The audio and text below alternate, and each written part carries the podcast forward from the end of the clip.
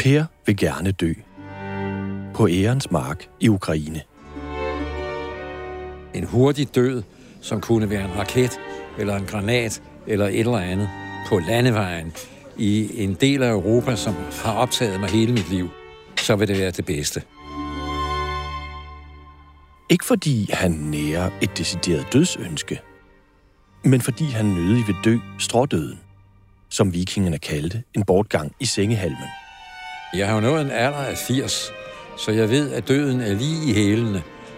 Det vil jeg nøde af, at det sker på et eller andet plejehjem, hvor jeg er fuldstændig afhængig af, at andre vasker mig, tager mig ud på toilettet og fodrer mig og alt det der. Derfor rejser Per altid i krig, uden skudsikker vest og hjelm. Så vil jeg ikke møde dem udklædt med, med hjelm og øh, skudsikker vest og alt det der. Jeg vil være på højde med dem. Jeg vil være ved siden af dem. Jeg vil ikke være over dem. Han rejser i lyse hørbukser. En tynd skikkelse, ulasteligt klædt med blæser. Hvis døden kommer, kommer den.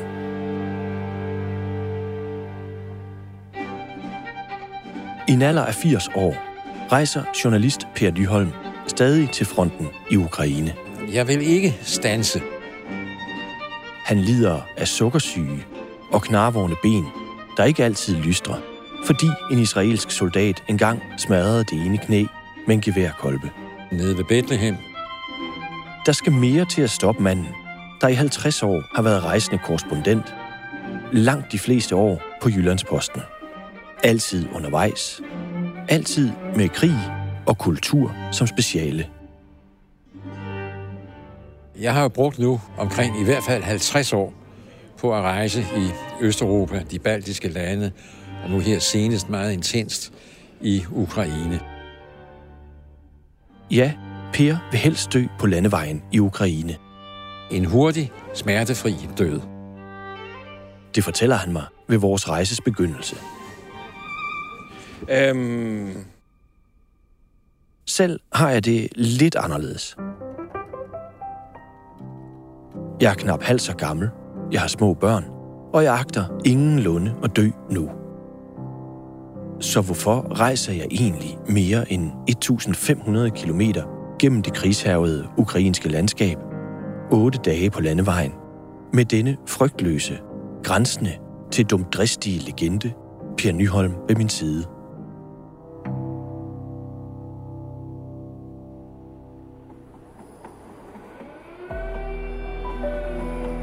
Du lytter til Nattog til Odessa. En rejsepodcast gennem Ukraines krig og historie, hvor Per Niholm og jeg forsøger at blive klogere på Putins bestialske krig og søger en vikingeskat i en bombekælder. Mit navn er Knud Brix, og jeg er chefredaktør på Ekstrabladet.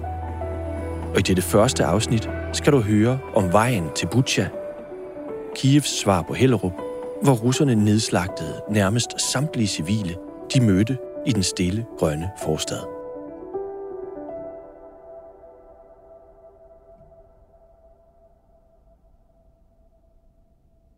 Jeg har kendt Per Nyholm hele mit liv, men jeg har aldrig rigtig mødt ham. Vi skal finde hinanden i lufthavnen i Warszawa. Han kommer fra Wien, hvor han bor, når han ikke lige er på landevejen.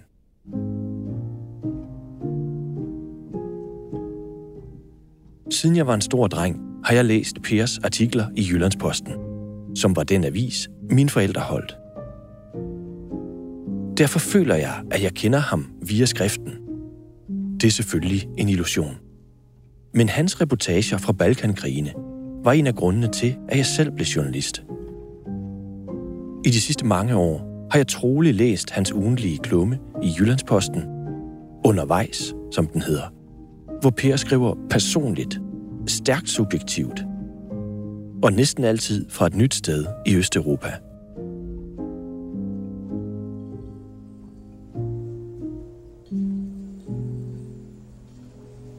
Vi finder hinanden i terminalen.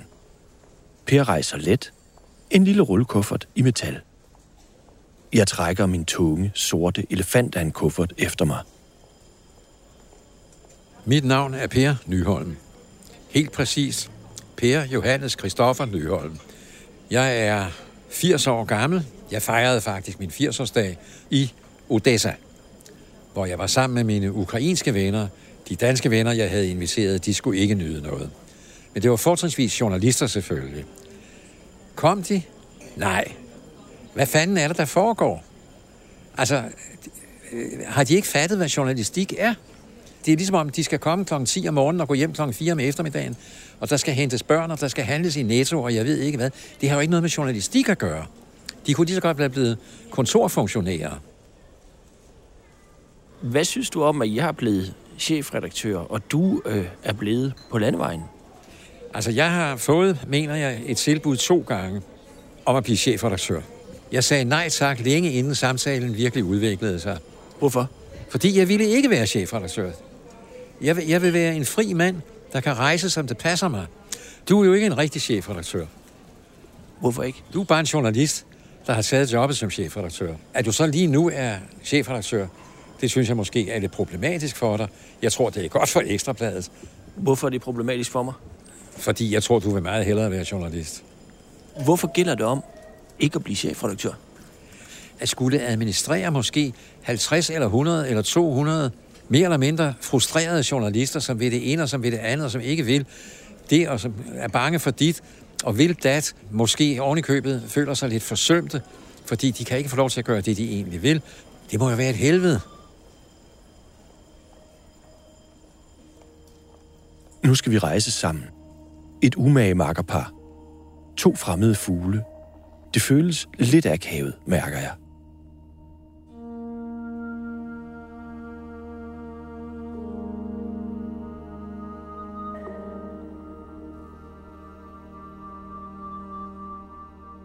Vi præger en bus mod den ukrainske grænse.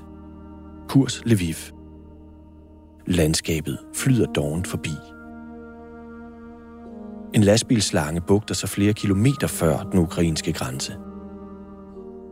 Vi bliver tjekket i alle indre og kanter. Kø, byråkrati, stempler. Krig er ventetid. Krig er lange køer med lastbiler. Forsyningslinjer, pas, mere ventetid. Pludselig død, ventetid igen.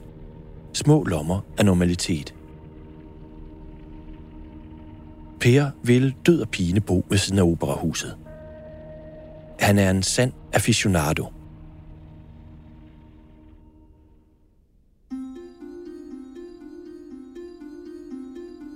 Da jeg vågner næste morgen, har Per allerede travet rundt i de brustensbelagte gader længe. Vi fortsætter sammen. Mit hoved værker. Der er jo ikke noget at tage fejl af. Lad os gå op ad et. Nå, du optager lige frem. Jeg tester bare. Nå, okay, ja nej. Bare rolig. Ja, ja. Per fortæller om første gang, han ankom til Ukraine, lige efter Sovjet var kollapset, som en grå koloss på lærfødder. Altså, det var fattigt og lurvet og luset, og folk så altså sådan forpinte og ja, altså dårligt passet ud. Der var jo ikke nogen fine nye busser eller sporvogne. Men det er jo bestemt ikke det indtryk, man får, når man går her nu. Nej, nej. Til trods for, at de er i krig. Det, det er jo det, der egentlig er det fantastiske. Moralen er virkelig i orden, synes jeg, i det her land. Hvad det angår, altså hvad krigen angår. Der er mange andre problemer. Korruption og slendrian og byråkrati. Men øh, de gør fremskridt. Og min fornemmelse er, at de ved, at de gør fremskridt. Og pludselig har de noget, de kan bygge på. Altså, de har fået deres eget land for første gang i 300 år. Og det tror de virkelig på. Og, og, og alle har fået en bedre levestandard. De kan rejse. Og der er vel heller ikke noget, som kan afstive nationalfølelsen som en krig? Netop. Altså, Putin har jo gjort den der kolossale fejl, at han troede, at han kunne invadere det her land, som han ikke anså for en nation i sin egen ret. Alle ville glæde sig over at kunne vende tilbage til hans Rusland. Og Ukraine opfattede han jo ikke som værende en nation eller et folk. Det var lille russerne.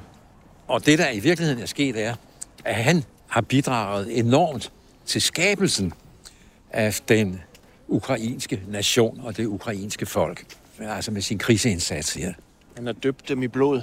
Det kan du kalde det. Det kan du kalde det.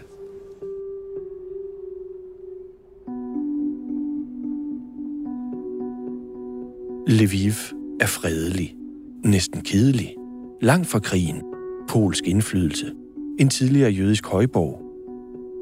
Og nu skal vi trille herfra og hele vejen til Kiev. En tur på 7-8 timer. How are you? Good. Nice, nice. Hello. Hello. Knud. Vi møder vores chauffør og fikser, Jevrin. En ung fyr, som Per kender. Briller, tyndt hår, med forsigtig attitude. Tydeligvis klog bag de stålindfattede glukker. En akademiker. Eugene, to meet you. Johan, I've heard a lot about you. thank you. Ja, Yevhen, I will go up and pick up my baggage and we are off. Is that okay? Yeah, yeah. But car is uh, another street. This street is closed. But that's fine. Yeah, yeah. We will walk. Okay, I'm waiting here. We are ready. Per indtager hele bagsædet. Han sætter sit hjemmekontor op, skriver noter, kommenterer alt under kørslen. Foredrag på foredrag får jeg. Historiske analogier, rejseminder, Balkan, Østeuropa. Per fortæller mig om de slotte, vi kører forbi.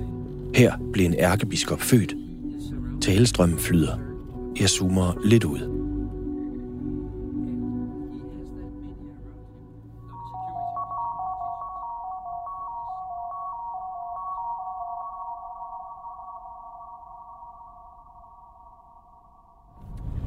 And how, how did you get your interest in birds? Somebody- My father was uh, very interesting, interested in uh, In birds? in general in Nature. nature and. Conservation? Vores fikser Jevdin er egentlig biolog. Han drømmer om fugle. Hans far var militærmand, elskede naturen, og det var ham, der lærte ham op. Som jeg forstår Jevdin, kunne han ikke forsvare sin Ph.D., fordi der ikke længere var fugle nok at kigge på under krigen. Og skovene var mineret. Han kender mange venner, som ikke kom hjem, fortæller han. Hans allerbedste ven blev skudt af en snigskytte nær fronten ved Kherson den 1. januar. Den første sidste dag i det nye år. Timerne æder hinanden. Vejene er overraskende gode. Indimellem står sønderskudte bygninger, vrag, stålskeletter, men ellers er der ingen tegn på krig. Gang på gang ser jeg gamlinge i vejsiden. De er iklædt deres søndagstøj. Sorte, skudrykkede skikkelser på vej i kirke. I vejsiden troner skilte med reklamer for krigen. Meld dig! Billeder af mænd, der krammer deres børn. De kæmper for fædrelandet. Meld dig! Det heroiske. Ingen sønderskudte kroppe her. Intet blæverne kød. Ingen angstfyldte tomme blikke. Sandheden sælger ikke billetter. Jeg zoomer ud igen, falder ind i mig selv. Hvorfor har jeg kastet mig ud på den her rejse? Officielt vil jeg jo forsøge at forstå krigens væsen og besøge vores rapporter i Ukraine. Men måske trænger en anden motivation sig på. Igen at føle mig i live på den måde, som kun en krig kan orkestrere.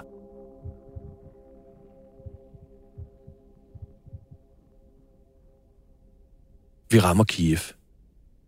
Per har valgt et lurvet hotel, lige ved Majdanpladsen.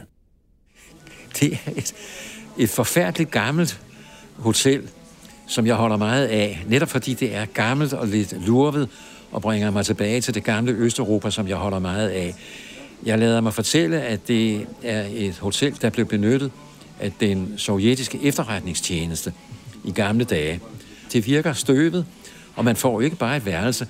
Man bliver omhyggeligt tjekket ind. Det tager en frygtelig tid, og tager en knirkende elevator op til 4., 5. eller 6. sal, som er mørkelagt, og kommer så hen til sit værelse, og med lidt besvær får man døren åbnet, og så får man en, jeg vil sige, noget laset treværelses lejlighed med udsigt til en balkon, der ikke har været rengjort i lange tider. Og derfra kan man kigge ud på Majdan-pladsen, som er den centrale plads i øh, Kiev, og i virkeligheden den centrale plads i Ukraines historie.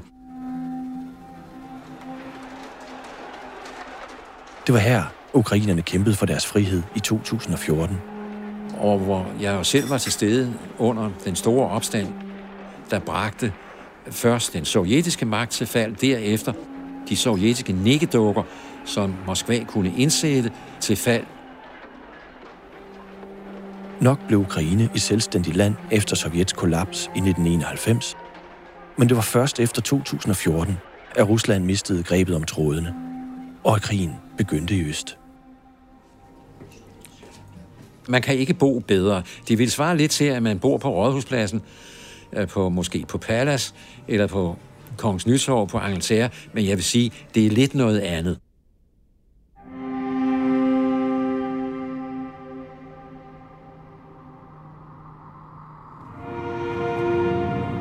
Hej Stefan. Hej Knud. Ekstrabladets mand i Ukraine, Stefan Weissert, henter os i sin lille spand. Stefan har boet i Ukraine i fire år. Han har en ukrainsk kæreste, Irina, og overlevede sidste år mirakuløst at blive skudt på klodshold ved Østfronten. Et hul i frakken og kødet ved kravbenet. En strejfer i øret. Få måneder efter den dramatiske redningsaktion var han tilbage for at rapportere fra krigen. Første gang, du sådan kommer rigtig i krig igen, hvordan reagerede din krop der? Vil sige, at jeg mærker det allerede, inden jeg går ind i bilen. Når jeg ved, at nu er det tid til at tage afsted, øh, og vi får taget vores skudsikre veste på, og skal stige ind i en bil på... Øh, vi er jo allerede på det her tidspunkt i en landsby, som, som kan blive ramt, og der er brav hele tiden i baggrunden. Der vil jeg sige, der er kroppen meget opmærksom på, at det med at gå ind i bilen og køre ud mod fronten, det er noget, som, som er yderst farligt. Og på en anden måde, end, end det var tidligere. Øh, men så sammen jeg så er inde i bilen, og vi ligesom har kørt lidt tættere på, så, så er der bare ikke rigtig tid til det der mere. Altså så, så slår det ligesom fra, og så er det ligesom fokus på at, at løse opgaven. Men det tog noget tid, før jeg fandt ud af, at det var sådan, det var.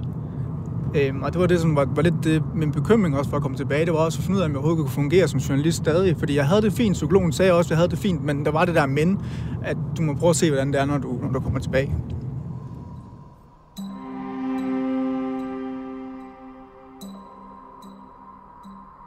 Stefan har sat et møde op med os med en anonym soldat, som han kender.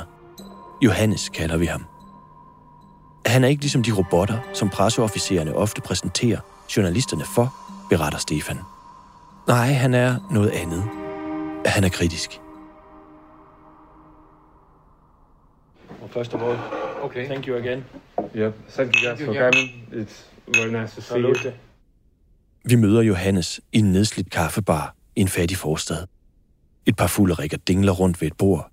Ukrainsk popmusik skrætter i højtaleren. Ellers er vi alene. Skål, we say. Skål. Yeah. You know where it comes from? The origin of the word? Uh, no, I don't know. I'll tell you. When the Vikings killed an enemy, they cut the scalp Oh. and cleaned it and used it for drinking wine, saying scalp. Oh, yes, I get it. Do you, do you want me to turn it off? It it will be better for you because um, You can say more. Soldaten Johannes ligner den græske gud Apollon. Det er min første tanke. Måske to tredjedel gud. Halvlangt sort hår, svungne kindben. Han var skuespiller før krigen. Men han hudlede sig igennem, havde svært ved at få gode roller. Og for at få et fast job og en sikker indtægt, meldte Johannes sig til hæren. Det var et år før krigen. Han ville i specialstyrkerne. Han fik et plads i frømandskorpset. Han håbede, at han kunne lære noget, men han blev skuffet, fortæller han.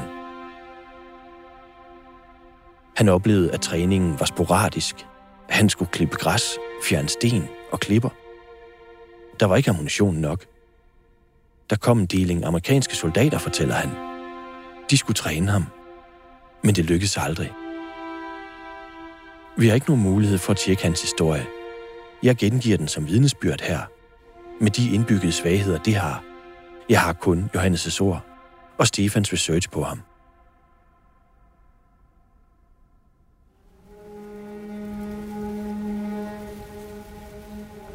Da krigen kom, følte Johannes sig ikke som jægersoldat. Han var ikke klar, beretter han. Hans stilling blev indsat nær grænsen til Krimhalvøen. Den grænse, som russerne havde tegnet, da de annekterede eller stjal Krim i 2014. Alle kommunikationslinjer var afskåret. Johannes stod på en høj og så russerne rykke frem, fortæller han. De skulle sprænge broerne, forsinke russernes fremrykning. Han var bange, ikke for at dø, men for den massive inkompetence og de irrationelle ordre, som han siger. Løb frem mod russerne. Han nægtede flere gange. Han fik stemplet som ballademager. Vi skal nok få bugt med dig, lå det i luften. Johannes kunne argumentere. I hans lille deling med 10 soldater var der kun to tilbage efter et særligt blodigt slag. Fire blev høstet med russernes læ, døde på stedet. Tre blev såret, en var missing in action, og to var uskatte, hævder Johannes. Han så mange kammerater gå ned, knække psykisk. Når mere end halvdelen af hans enhed var forsvundet eller døde, skulle der fyldes op i rækkerne igen, fortæller han. Nye mænd til kødkværnen. Nye døde.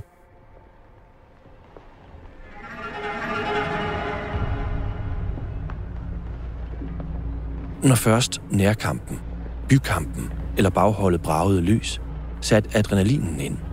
Han frøs ikke. Hjernen blev tværtimod klar, husker han. Der var nogen, der frøs. Ikke ham.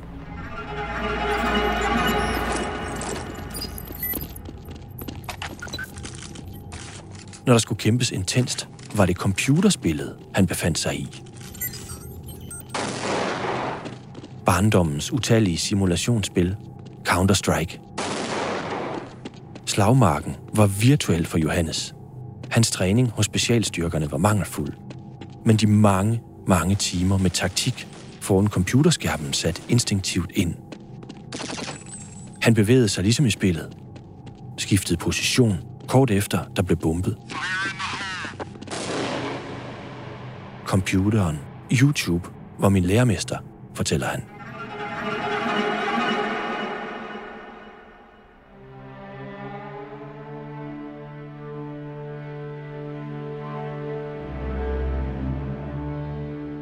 Johannes var nørden som barn, enspinderen, erkender han.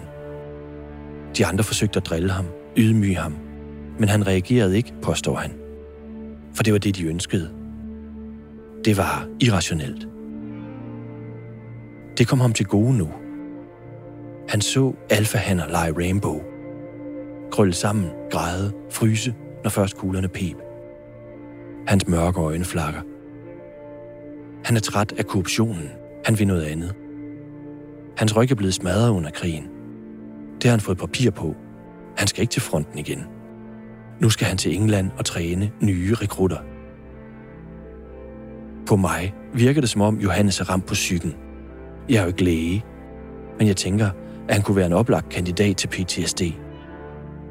Han lider af paranoia, æder konspirationsteorier på nettet, fortæller han. Hvordan vil resten af hans liv se ud, tænker jeg, mens Johannes og Per begynder at tale om Herodot og Aristoteles. Johannes har læst den oldgræske skribent Herodot, der regnes som verdens første historiker. Han er min ven, siger Johannes. Han citerer Herodots beskrivelse af ukrainerne, skyerne, steppefolkene. Det er den første beskrivelse af ukrainerne i verdenshistorien. Per fortæller lystigt, hvordan han læste Herodot under et bombardement i Mykolaiv sidste år på sin 80-års fødselsdag. Scenen er også indledning på Pers bog undervejs i blodets land. Per og Johannes. To, der er forenet i Herodots tusindårige tekster. Så forlader vi Johannes. Jeg anbefaler ham at skrive sine oplevelser ned. Måske udgive en bog om krigen, oplevet første person. Han bærer fortællerens gave.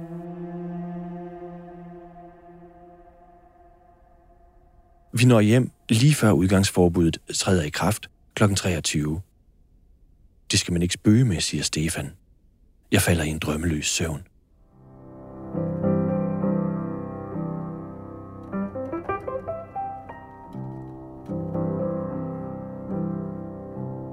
Næste morgen vågner jeg med skærebrænder hovedpine.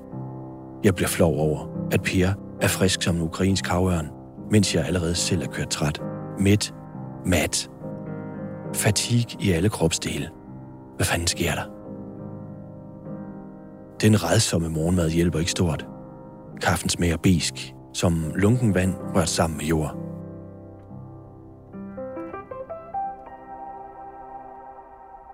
Hvad bed du mærke i på vejen øh, fra Lviv til Kiev? Den har jo egentlig været angrebet, der er genopbygget. Hvad, hvad, hvad lægger du mærke til der? Da jeg kørte turen første gang, kort efter den øh, russiske invasion var blevet slået tilbage på, i disse områder, der var masser af ruiner, ødelagte huse, sprængte tankstationer, broer, der var nede, snesevis af kampvognsvrag og andet pansermateriel, der lå i, inde på kørebanen og ude i grøftekanterne.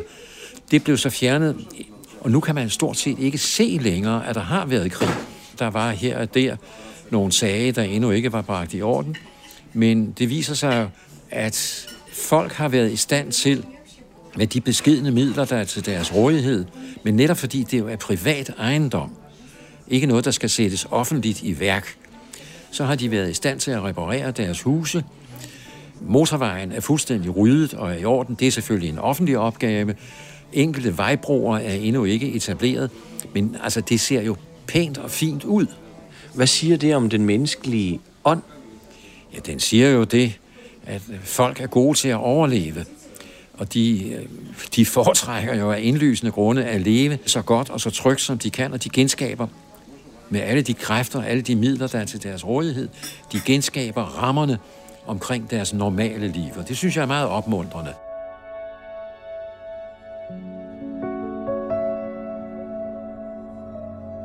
På en fransk café i nærheden frekventerer vi en tidligere diplomat. Højt civiliseret, som kun østeuropæiske tænkere med praktisk erfaring kan se ud. Han er kritisk over for sin regering, men ikke illoyal over for landet. Næsten alle tænkere, vi taler med, frygter det amerikanske præsidentvalg mere end så meget andet. De frygter, at strømmen med våben vil tørre ud med Trump tilbage i det hvide hus. Hvis USA lukker for det varme vand, vil krigslykken vende, og det uforudsigelige helvede vil bryde løs igen. Nyholm er i sit ukrainske S. Jeg skal virkelig kæmpe for at følge med i den geopolitiske diskussion. Jeg er sådan lidt til overs. Tilskuer i et akademisk teater i verdensklasse. Pludselig kommer en smuk kvinde med krøller og henvender sig til mig på den franske café. Og hun har taget et billede af Per og mig. Hvem er vi? Hvad skal vi? Hun er fotokunstner fra Odessa, hævder hun. Det er en underlig, umotiveret henvendelse. Senere modtager jeg et billede på Instagram fra hende. Hvem er vi journalister for, skriver hun. Hvem skal vi interviewe i Odessa? Jeg bliver paranoid. Hvem er hun? Hvad vil hun? Hvordan har hun fundet os? Så henter Stefan os i sin koksgro Peugeot. Hvor er vi på vej hen? Øh, vi er på vej ud til Butcha, for at øh, jeg møder Emil, og så I kan komme til at se, øh, høre lidt omkring, hvad der er foregået der. Vi ruller gennem Kiev-forstaden, hvor kampene om lufthavnen står på. Historien, der allerede bærer mytens præg.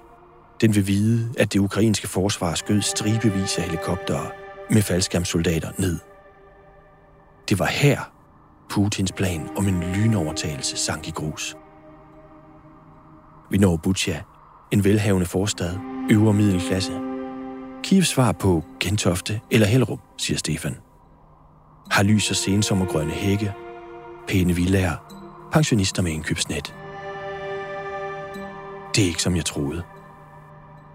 I Butcha skal vi møde Emil Filtenborg. I overvis var han ud af skille i marker med Stefan. De boede sammen. Sov sammen. Rejste sammen. Hej Emil. Kører han igen? Nu kører han. Nå, hej.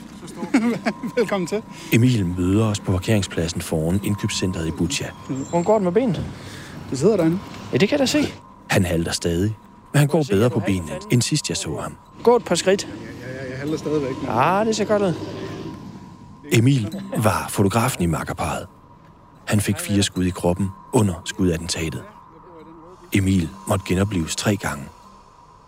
Han overlevede på lige dele rå viljestyrke og mirakel.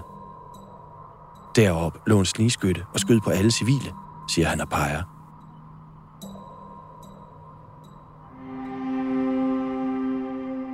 Vi går gennem hovedgaden, måske en kilometer lang. Hvor æbletræerne engang stod, er der nu nye små træer.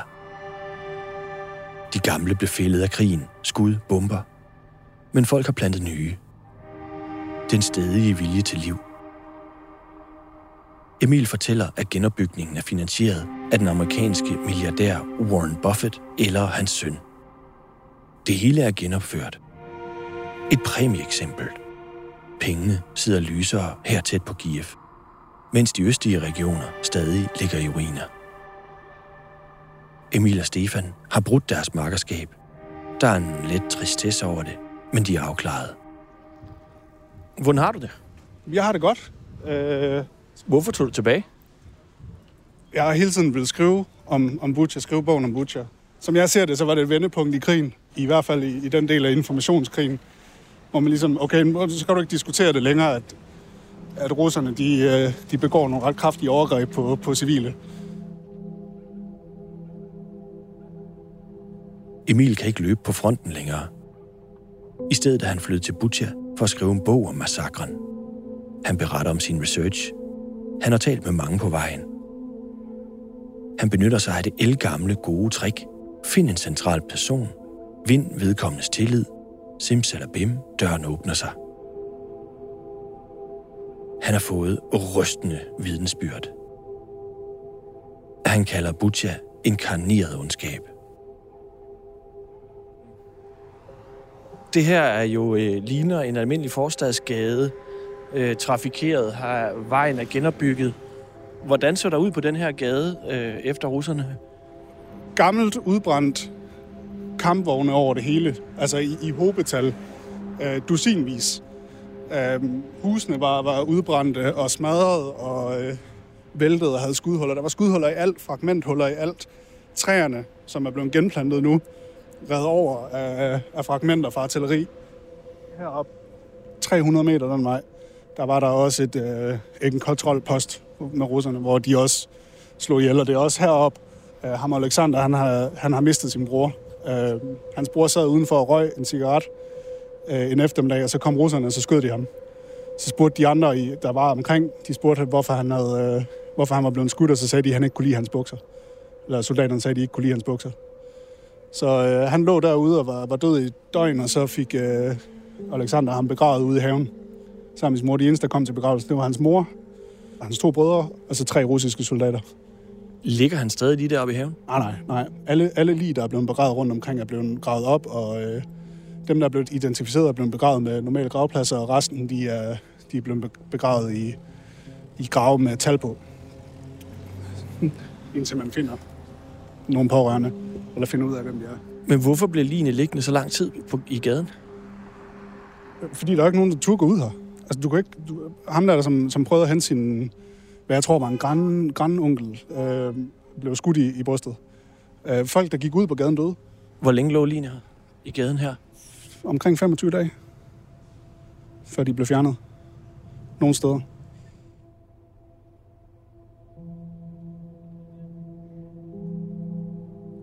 Vi drejer om et hjørne. En kvinde kommer gående med sit lille barn i en klapvogn. Hvis det havde været under besættelsen, var hun nok blevet skudt, tænker jeg. Alle huse er skamferet.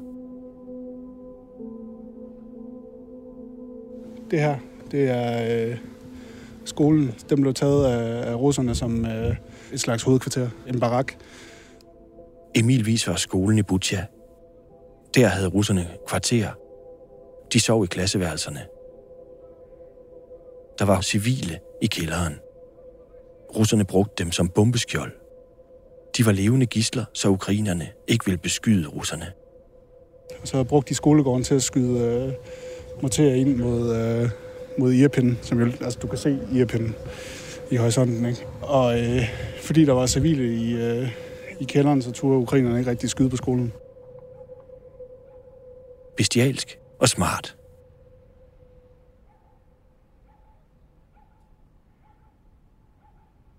Det bliver meget hurtigt, meget mondænt derhjemme. Ja, det bliver kedeligt. Jeg har det jo lige sådan. Vi sætter os på en café. Emil og Per taler om journalistik. De har kemi. herude, i disse situationer, så vil jeg sige, det er mere end det virkelige liv. Det er det sande liv. I en kirkegårdsk betydning. Du skulle prøve at læse lidt Søren Kierkegaard. Jeg er fotograf, jeg læser ikke. Se så kom i gang. Det er sgu ikke nogen undskyld. Det er jo ikke nogen undskyldning. Du skal læse Søren Kierkegaard, og du skal læse Johannes Slyk. For fanden, jeg troede ikke, jeg skulle have lektier for i dag. Nej, nej, det er det heller ikke. Det er bare et godt råd. Okay. Okay. Modtaget.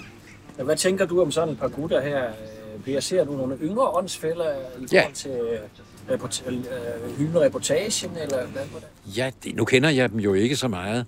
Men altså, jeg er jo imponeret af dem, og jeg synes, det er det eneste rigtige. Ud af klappen, hen hvor det foregår. Glem alt det der med at stille klokken 9 om morgenen eller klokken 10 om morgenen til et eller andet morgenmøde i et eller andet dødssygt lokale, og så gå hjem klokken 4-5 stykker, fordi der skal handles i Føtex, eller der skal hentes børn i børnehaven. Ud der, hvor det foregår. Det er der, journalisten hører hjemme. Og det er jo det, vi har et eksempel på her. Jeg synes, det er meget, meget opmuntrende. Også fordi jeg har set, hvordan, hævder jeg, dansk journalistik er sandet til i, øh, altså i underholdning og i faglig slaphed. Ud og se, og ud, hvor det kan ske, og så fortæl nærværende læserne, hvor er vi, hvad er det, der foregår, hvordan er vejret, hvordan er kaffen her, hvad foregik der hen på den der vej, hvor de likviderede uskyldige mennesker. Det er der, vi redder den kommende avis.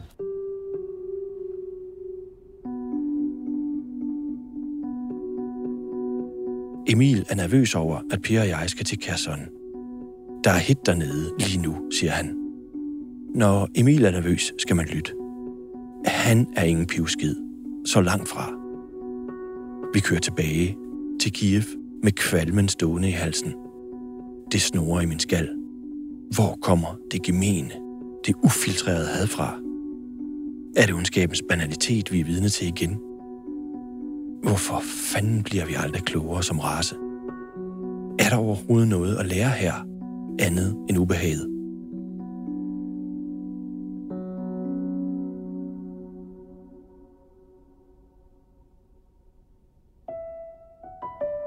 Lyt med i næste afsnit af Nattog til Odessa, hvor vi møder Lars Lykke ved et tilfælde, bliver forfulgt af den mystiske kvinde i nattoget til Odessa og ser døden i øjnene ved fronten. For at høre de sidste to afsnit, skal du bruge et EB Plus abonnement. Det koster 79 kroner, og du får også adgang til Bandeland og alle vores andre stærke podcasts via eb.dk-podcast. Serien er tilrettelagt, klippet og lyddesignet af Søren Gregersen, som også har lavet kendingsmelodien. Redaktør Sofie Ryge. Mit navn er Knud Brix.